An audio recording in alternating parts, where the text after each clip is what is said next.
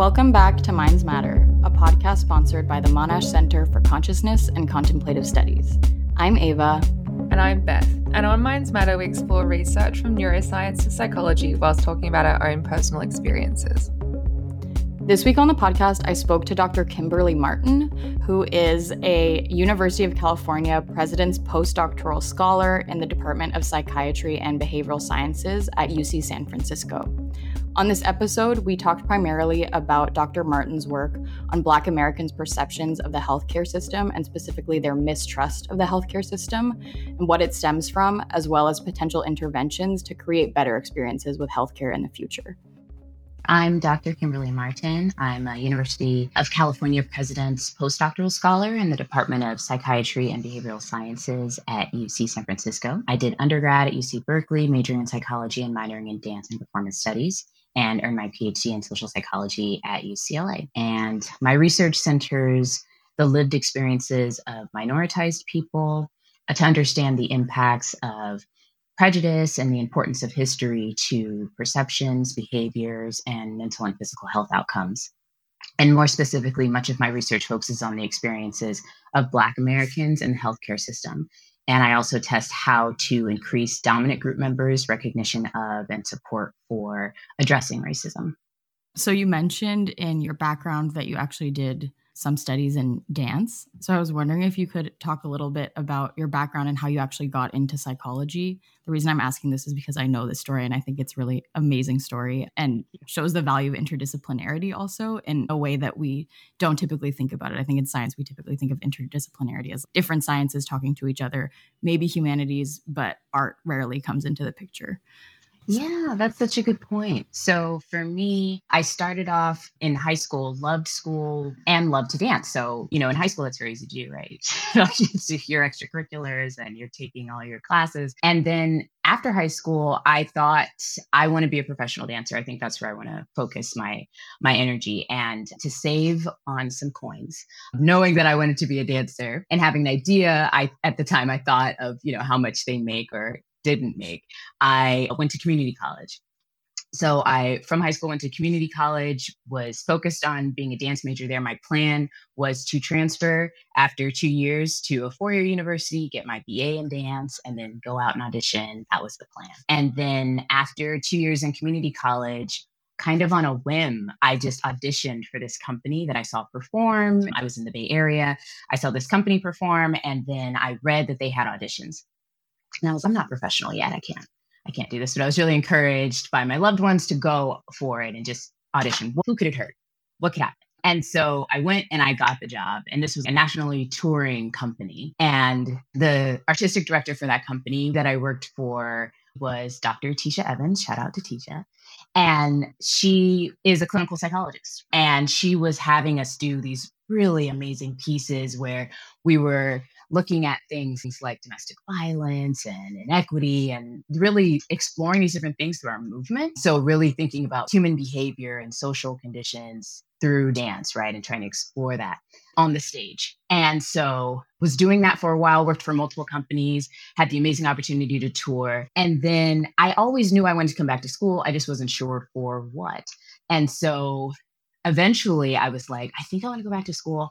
And I think maybe psychology. And I think that was very influenced by the companies that I was in and the kind of work that I was doing. And, and I was encouraged by Dr. Evans and others that were just like, yeah, totally. You don't have to just do one thing. You have more gifts and talents than just dance. Do whatever you want. So, you know, I had this encouragement to have this unlimited mindset, which was really, really helpful for me. And so I went back to school and this time was like, okay, let me take a few community college courses so that I can transition to psychology because I had taken a couple psychology courses before, liked them, but that wasn't the focus, right? So now I had to gear up for a transfer as a psychology major. So did that, applied to our wonderful UC and CSU system in California as a transfer student, and then went to UC Berkeley. And so I majored in psychology, but I minored in dance so I could kind of keep both of those things going. And so that was the transition. And then my first semester at Berkeley, I took a social psychology class and that just changed my life. I was like, what is this? This is amazing. I want to learn more. I was reading that textbook on the bar. Just, oh my gosh, this is so interesting. And so, yeah, really. And then I took a stigma and prejudice class, and I just really was like, oh, I think this is it. There's more to the story, of course, of figuring out what the this is it is. There's so many areas of psychology, and I didn't know that going in, but that's kind of the the short of it.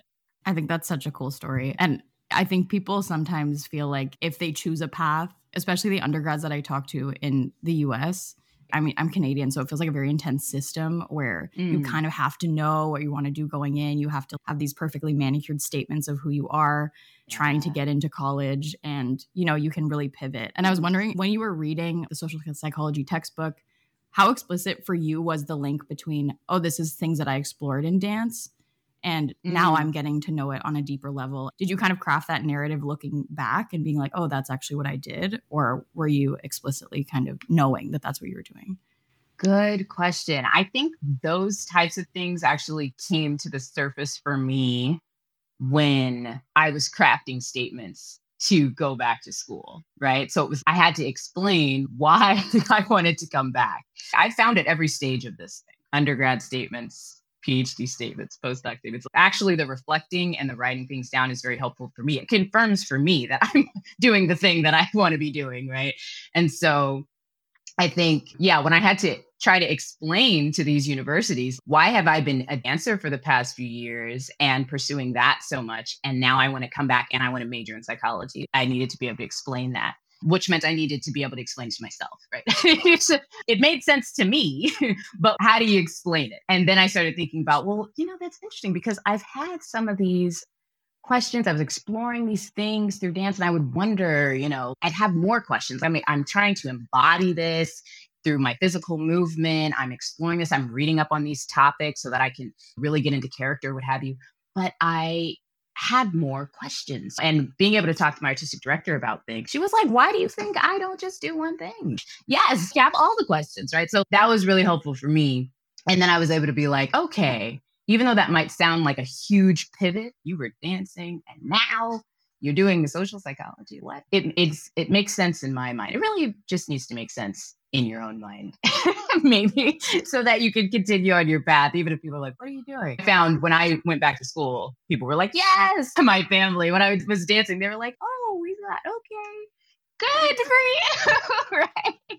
right. and people don't always understand the vision, right? But I think it, that that was helpful for me writing the statements at every stage, being like, yeah, that's how I got from here to there. And sometimes it does take that reflection to pull things together because it doesn't always make sense in the moment, right? I'm just going with the vibes, the love, the passion, the interest, right? And then you can look back and be like, oh, that's how these things all link together.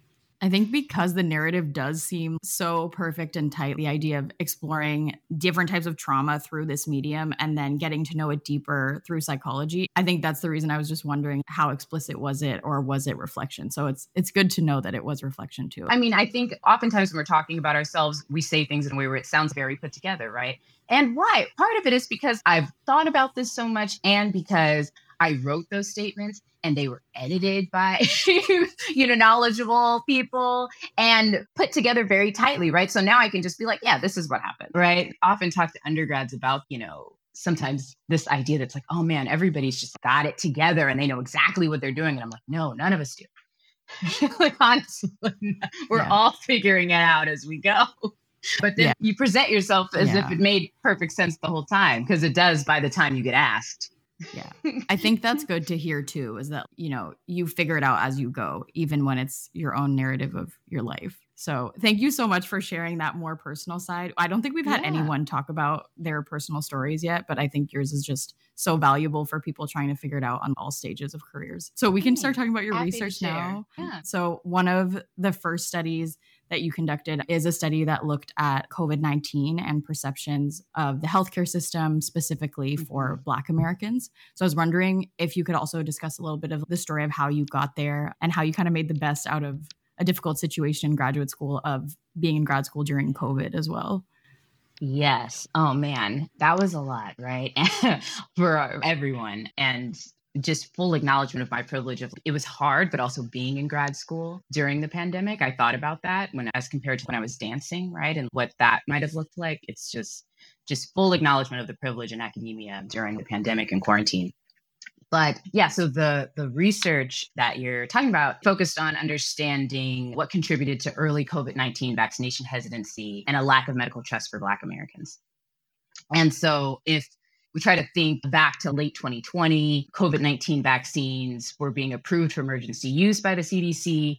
And there were also these reports coming out saying that Black Americans had some of the highest COVID 19 vaccination hesitancy in the country. And then this raised questions about why this would be happening and there was speculation happening around it and, and people were asking a lot about why uh, particularly because there were reports showing black americans were also more likely to be hospitalized and to die from covid-19 as compared to white americans. And so there was speculation in the news media. I was seeing all over the place saying that the primary reason that Black Americans didn't want to get vaccinated for COVID 19 was because of the Tuskegee syphilis study. So, the Tuskegee syphilis study happened between 1932 and 1972, where the US Public Health Service studied syphilis in Black men. And this was done without the Black men's knowledge or consent. Effective treatment for syphilis was intentionally withheld from them. And many of the men died and transmitted syphilis to their families as a result of this. And so people were speculating in the news that Black Americans know about what happened with the Tuskegee syphilis study, and that's why they don't want to get vaccinated. And I kept seeing that narrative, and I just found that explanation really lacking, to say the least. And that's honestly one thing that I really love about being a social psychologist because I was able to take my reaction to that news and those reports and create my own hypotheses and design a study to investigate things, right?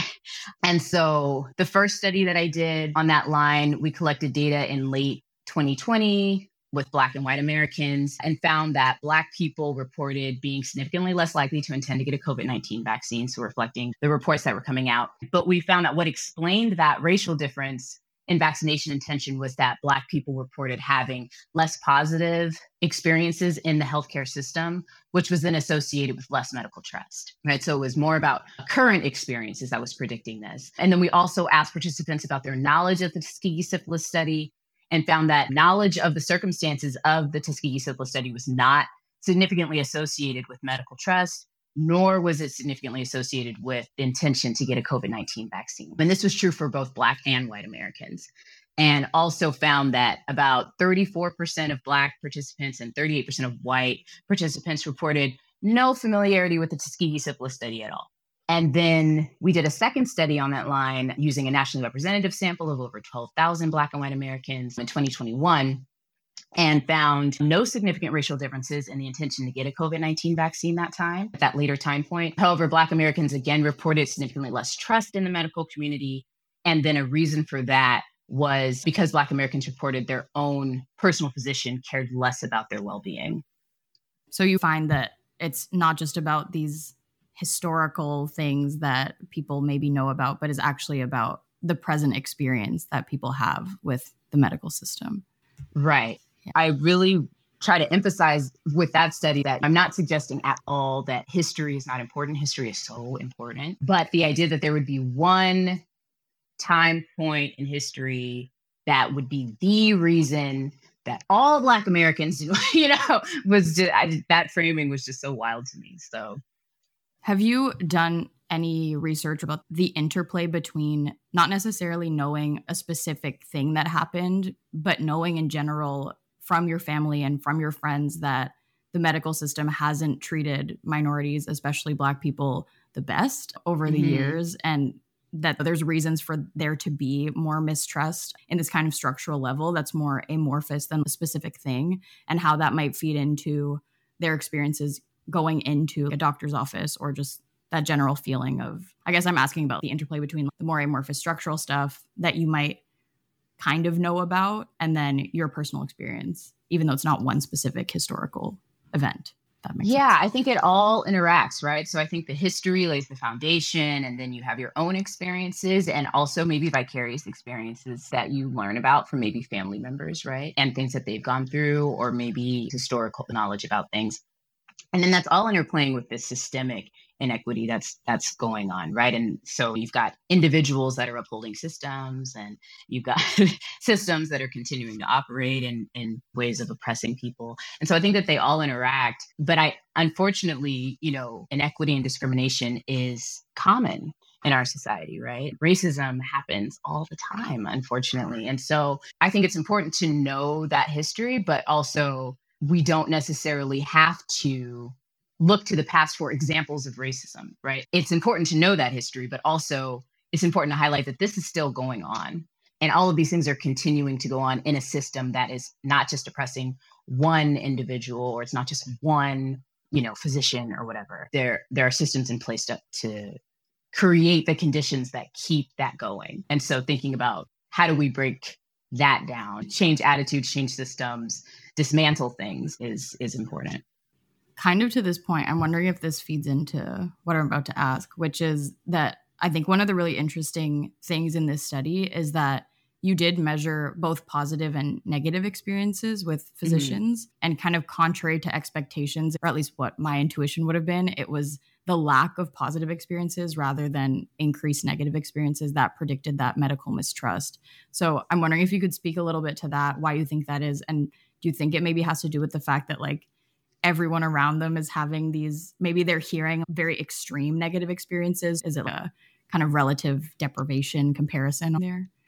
yeah, that's a really great question. I've been thinking about that a lot. And so it's an open and it's an empirical question, right? but to hypothesize about it a bit, I've wondered if for Black Americans specifically, it may not always be immediately clear that a medical interaction was negative right? Particularly in this national sample, as it was in the studies that I did. So, and this could be, I mentioned in part because sadly, discrimination is so common in our society, right? So, as an example, you know, if I, as a Black American, go to the doctor and the physician is using a lot of medical jargon, really dominating the conversation rather than really listening to me. Maybe they're not being very compassionate. They're not spending very much time with me in the appointment.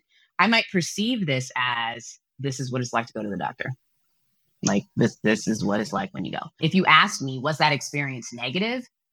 Maybe, you know, but it certainly wasn't positive, right? And so there might be the coding of, I know that wasn't positive, but I might not have coded as negative. And all of those examples that I mentioned in a medical interaction are things that research shows are more likely to happen to a Black patient in the medical system, right? And so those things are not good and there's so much inequity in healthcare where you know black patients are not given the same medication for the same amount of pain and the same injuries as white patients. There's so many things that that go on. And so that knowledge is really helpful when we know what's going on with the medical system. But in the moment i know even from personal experience like in the moment it's not always easy to code was you're just trying to get help right? Maybe in a hospital you're trying to get help for whatever's going on with you. And sometimes it might be a while before you're like, wait a minute, what was that?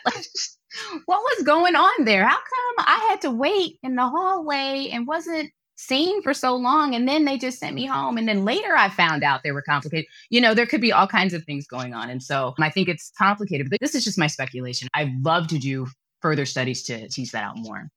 I was also wondering with this study for the second time point, you did find that there wasn't a difference in perceptions of vaccines between the white and black sample anymore. So I was wondering if you could speak a little bit to that and whether you think there's a way to generalize that because it seems kind of hopeful, but maybe your explanation will show that it doesn't actually have to do at all with the broader structures and perceptions.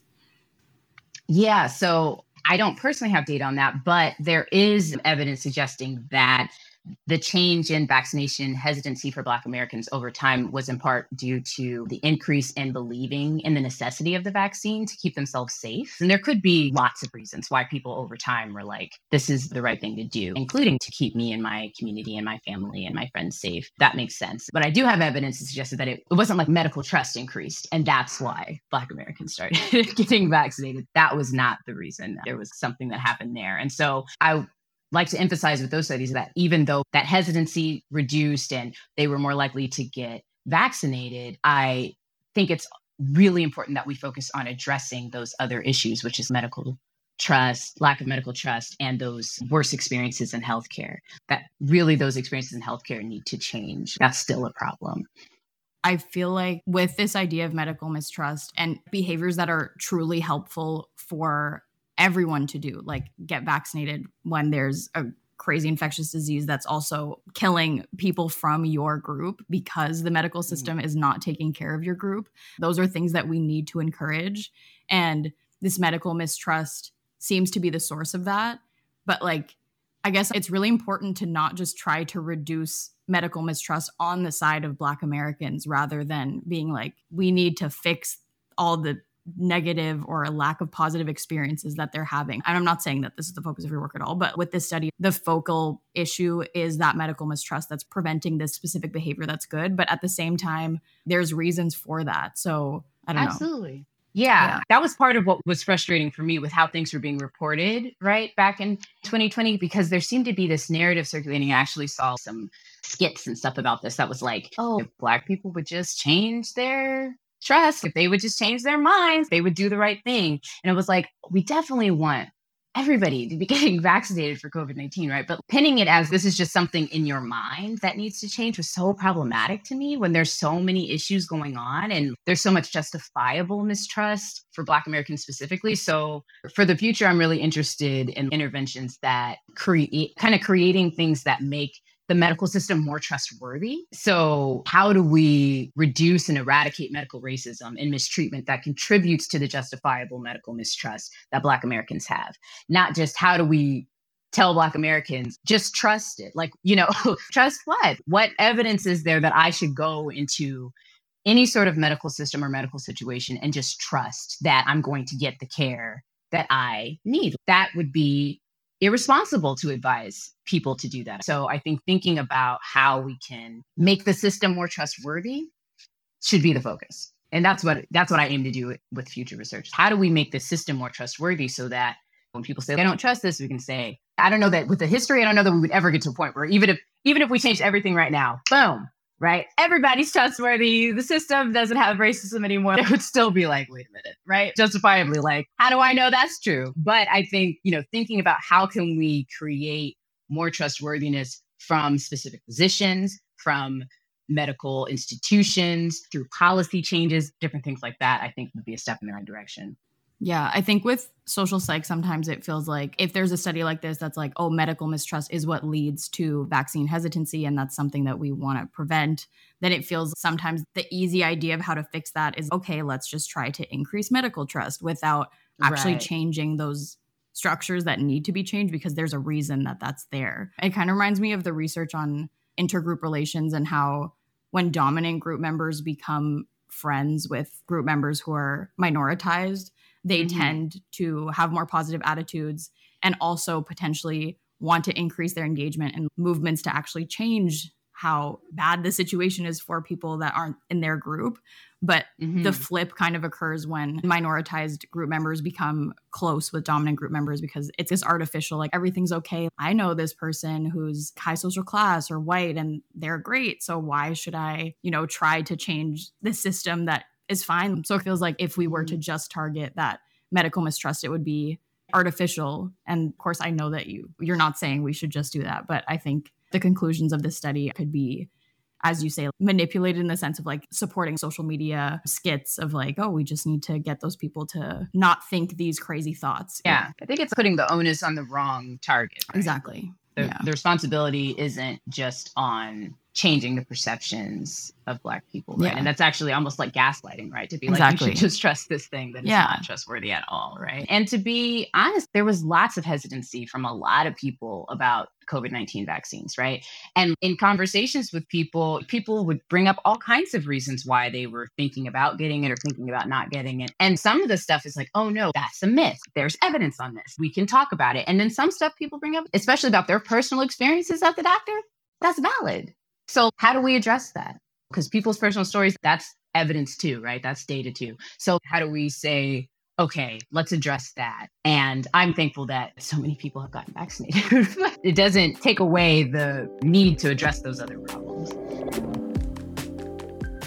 So, I found Kim's interview super interesting. And it's actually something because I have worked in hospital settings before as a researcher, but in those environments and was in pre med at NYU and those kind of things, I feel like I've had an insight into how these medical systems and structures work.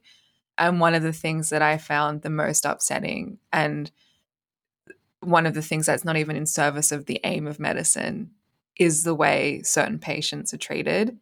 And it's a massive problem. And it's a problem in Australia as well.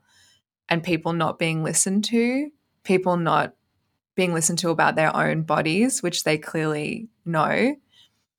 Then the power dynamic between people who feel that, okay, well, a doctor is the expert, they know I'm just going to listen to anything they say. But then a lot of these doctors, they're not always listening to the patient. So they're not always getting the right information. They're not getting the right diagnosis. But then people don't feel empowered to say, hey, no, listen to me, because they've been taught that these people are the experts and they know everything. And it's a real problem. It's so upsetting to see. And then people aren't getting treatment. And that's the whole whole purpose of of that field. You nearly need someone to go in with people to advocate for them. And I've have friends who've had experiences in the healthcare system here in Australia you know, w- I, with serious problems and then telling me what's going on and the way they're being treated is is just not okay. But because they're not in that space, they think that is okay. so it's something that I really care about and I think needs to be changed, totally changed. So I think it's amazing that Kim is doing this kind of work and making it really clear. And she's right. Why would you, if that's your experience, why would you trust the medical system. And I think her comment when you guys were speaking about, well, it's not actually even good advice for us to say, no, you should just tr- trust the doctors because that won't lead to the best outcomes. So, yeah, I think it's a, a massive issue. I definitely know from working in America, I saw it firsthand there. And in Australia, I see it there as well. I can't speak for other countries, but I think it's something that really needs to be changed. And I don't think we talk about it enough, really. Yeah, I definitely don't have as close contact with the medical system as you or obviously Kim does. I think it's becoming more and more like a hot topic of discussion, especially with basically any group that's not like like as usual honestly but it's it's really true in this case that's not a white man right because even in women's health in general and i'm just speaking about this not to say that we shouldn't be speaking about the experiences of black americans it's just that beth and me don't have firsthand experience of that and we only have the expert that was on the podcast kim clearly. But of course we know that black women die more in childbirth. We saw how horrible covid outcomes were for black and hispanic specifically in america. And clearly their pain isn't being taken seriously. There's also a lot of research in the medical field about how there's a really intense kind of dehumanization that happens with black americans and black women where they're assumed to have higher pain tolerance and there's a discounting of of people of color's pain specifically black people and to a certain extent hispanic patients as well. And i think this clearly shows the structural ways that biases can intervene but also the really nefarious effects of implicit bias. Because i think sometimes when we think implicit bias some people will think as long as i'm nice to a person of color and i make an explicit effort to try to treat them the same then everything's okay. But really, like when people in positions of power have these, like you could call it small ways of thinking that different bodies and races are different, but it comes out in not taking someone's pain seriously. Like we see that that results in death.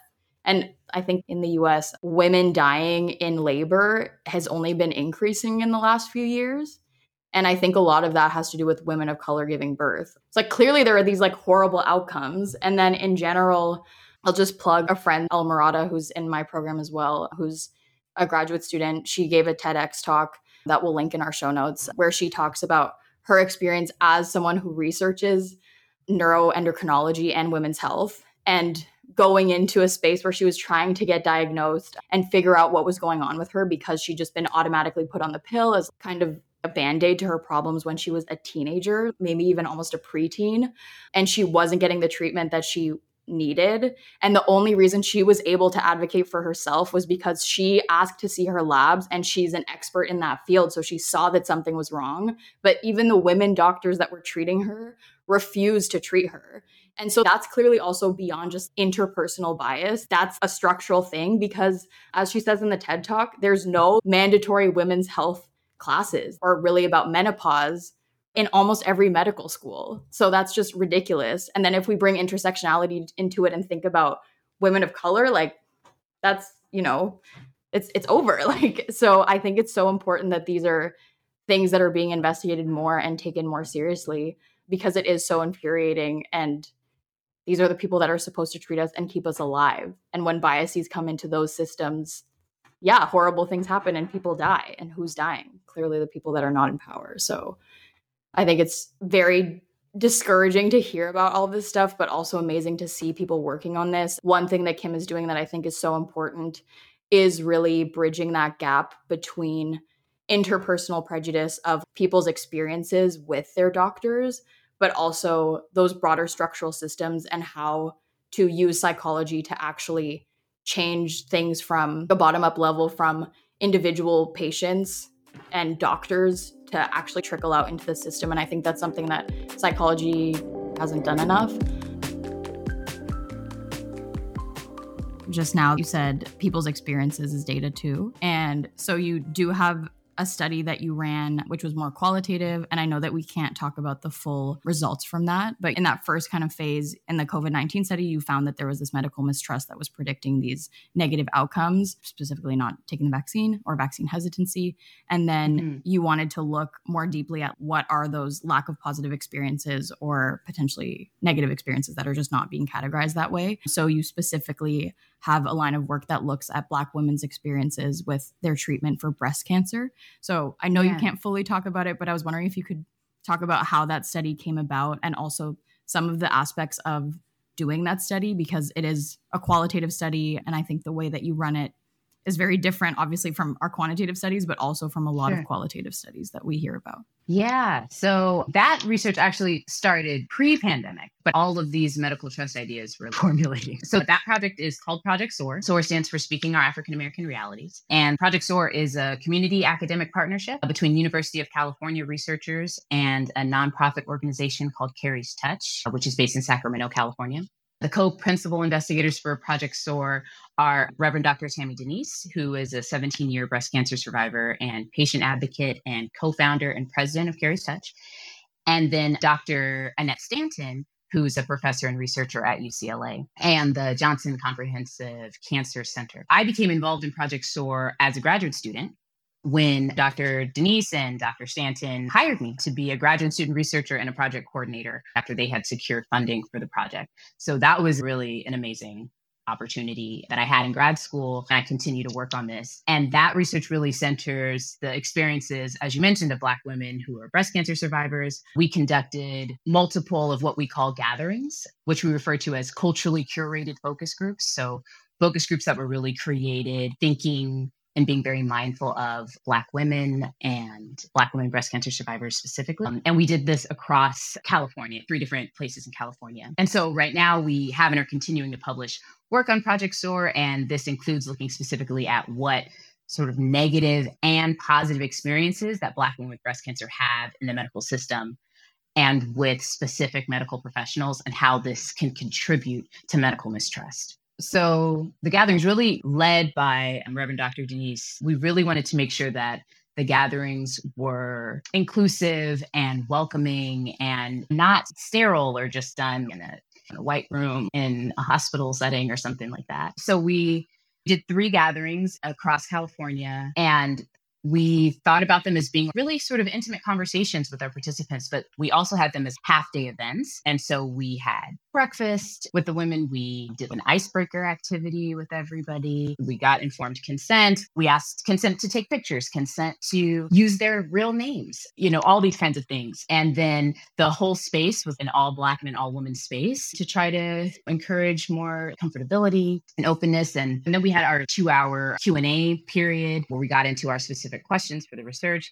And then we had an invited speaker come because we had talked about a lot of stuff. I mean, it was a really emotional day. And so we had an invited speaker come in to try to uplift our participants after the Q&A. And then we all had lunch together and we had more discussion. And we've also kept in contact with our participants afterwards. So we've had follow-up gatherings with them. We've done follow-up online surveys with them, particularly during the pandemic to see how they were doing. And so, you know, it was really important to us that we try to kind of change the narrative or create a method that would be more inclusive for our participants.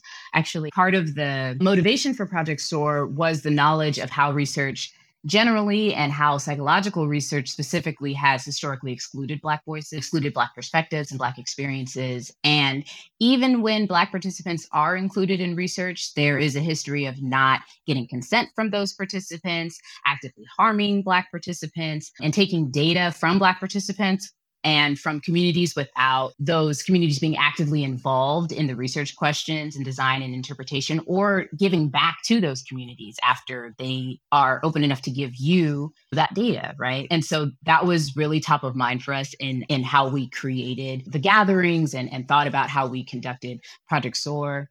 And i think for me it was this amazing experience where i was just so honored to be able to sit down with these women and so grateful to our participants for sharing their stories with us. Really deep personal stories that they were just willing to open up to us about and allow us to shed a light on what's going on in those doctor patient interactions that are contributing to mistrust when things are going well, which we heard about less often, honestly, but when things are not going well, when those doctors are not paying attention or not being respectful or really sharing what that was like. And I think it really shed a light on a lot of the quantitative data that I have collected and that I have read. So if you read a study where it says Black as compared to white patients reported that doctors were more contentious with them or spoke in, in a less compassionate tone right? It's like, hmm, that's interesting. That's a really important finding. But also, what does that mean?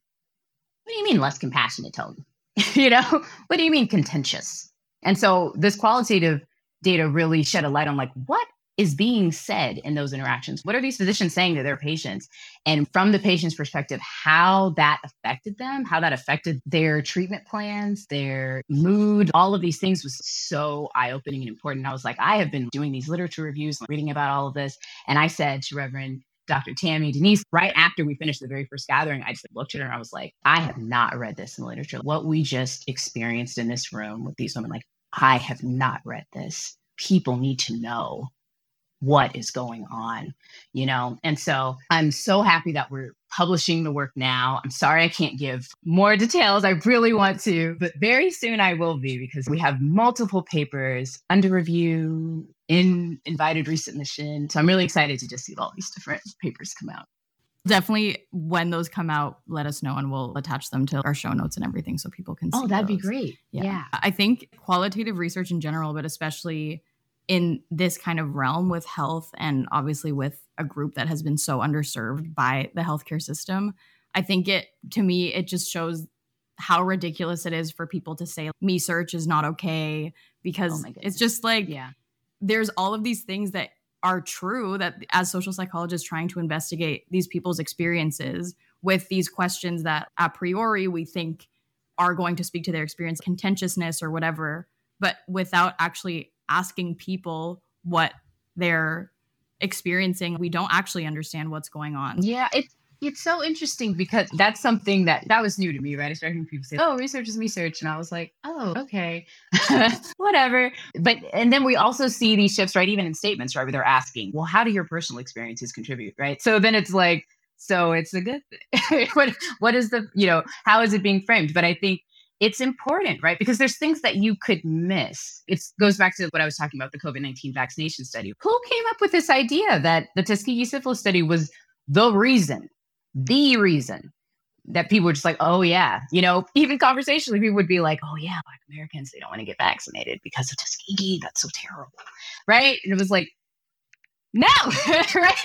I think that, you know, there are things that there's knowledge within communities, right? That you don't necessarily know sitting in an ivory tower observing people, right? And going, hmm, this seems to be a problem. This is what I think is going on. It's really important to be in the community, right? and really listening and trying to seek understanding, having the humility to say, you know what, I don't know. I could be in an ivory tower looking at something and putting all of my science to it, but that doesn't mean that I actually understand that experience. And if you're not a part of that community, you cannot fully understand that experience. You cannot. You can try to shed light on things, maybe, but you're not going to be able to fully, deeply understand that experience. So I think it's important to me as I continue to move in these academic circles to stay grounded in community. And I love talking about my research, not just with other academics, but with my family, with my friends, with people I meet. I love going to conferences and talking, you know, at the talks and at the mixers and whatever, but then also going to the restaurant and talking. I've had great conversations just like talking to the restaurant owners, like, oh, what do you do? Oh, what's social psychology? Oh, what's that about? And then we have great conversations and it's meaningful to me when they give me the feedback, whether it's constructive criticism or it's uplifting. I'm so glad that we can talk about this because that's what I'm doing it for as an academic. I'm supposed to be doing this for the publications, whatever. That has to be part of the job, but that's not actually why I'm doing the work that I'm doing. like, I am really doing my research, trying to eradicate, eliminate racism, trying to address inequity, trying to improve experiences of minoritized people. That is my focus. So if I can get it back to the communities and they vibe with it, then I feel I'm on the right track. That's really the feedback I care about a lot too, you know? Yeah, I think that approach is so important. and I think with qualitative research, you really get that that kind of flipping of power dynamics where participants are in a sense passive where we're just asking them specific questions and quantitative research without their input really and you know mm-hmm. that's a mm. huge problem because sometimes we ask them questions and they just don't fit anywhere on that likert scale or what they're telling right. us on that likert scale could mean a ton of different things because we don't know. We've also had a researcher who talked about indigenous methodologies on the podcast, and mm-hmm. she was talking about that method that is called yarning and she called her participants knowledge holders rather than participants mm. and i thought I that idea that. Of, yeah of flipping who's actually in charge seems the way to go because there's so many things that we're trying to understand that we just don't understand if we're just looking down on it from those perspectives that are not at all on the ground and i think quantitative and qualitative research are really important. I do a lot of quantitative stuff. So I think the quantitative gives you the breadth, right? You can get thousands and thousands of people and hopefully gain a better understanding of perceptions and experiences on average, which is really important to know. And then I think the qualitative work really gives you that depth. So I was saying, if I'm wondering what are Black Americans experience in the healthcare system, then having a conversation with Black people and letting them tell me in an in depth way about those experiences, then that can go beyond just the numbers. So I hope that my research has breadth and depth. That's what I'm aiming for. So, do you feel the qualitative research and quantitative research kind of work in a circle where you would have maybe that first part of figuring something out in this kind of more broad way that medical mistrust leads to vaccine hesitancy, and then getting more into it with that actual qualitative data, and then going back and getting more quantitative data? Or do you see them as more side by side? I honestly think you can you can do it in so many different ways. There's like so many possibilities with that, right? So I have heard of qualitative just who do the qualitative first, right? And really try to understand what's going on. And then that generates hypotheses to collect quantitative data. And like you mentioned, it could probably also be done in reverse. Some people focus just on the qualitative and really highlight the importance of understanding the voices in those stories. Some people are just quantitative folks, right? And they just they want to understand that that breadth and what is going on more generally. So I and so I think there are lots of ways to do it. I just my hope is that we just value all of it, right? like we just understand they're all important and and to really think about the importance of those stories, right? Some of the things that people have have provided quantitative evidence to have been what did you said the term knowledge holders knowledge holders have known this and have shared this for maybe centuries that's been passed down. You think black people being mistreated in the medical system, that goes that drives all the way back to enslavement, right? So the knowledge that black people are not treated well by physicians, that's been known. Now, in the last maybe over 100 years, we have, we call it evidence, data on this, right? Where we're saying, oh, there's a study that was published that shows, or there was a book that was written that shows, right? But this has been going on for a really long time. And so I think understanding how those things interplay and interact and support each other. I hope that my research would reflect what knowledge holders are are showing. Yeah, that makes a lot of sense. We're close to running out of time. So I was wondering if you could just share what you're working on next. Maybe in this part, you could talk a little bit about the perspective taking research that you're yeah. doing.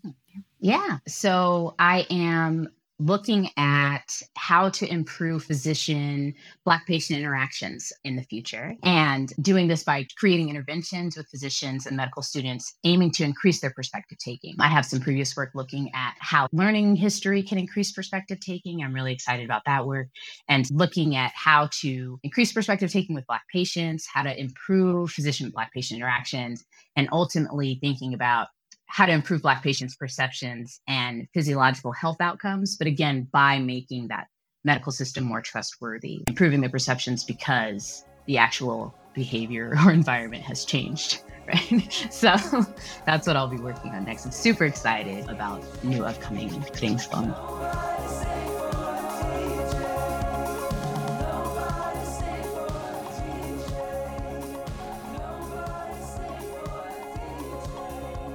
Minds Matter is mixed, edited, and created by Beth Fisher. She's the Australian one. Our intro and outro music is Nobody Stayed for the DJ by Glacio.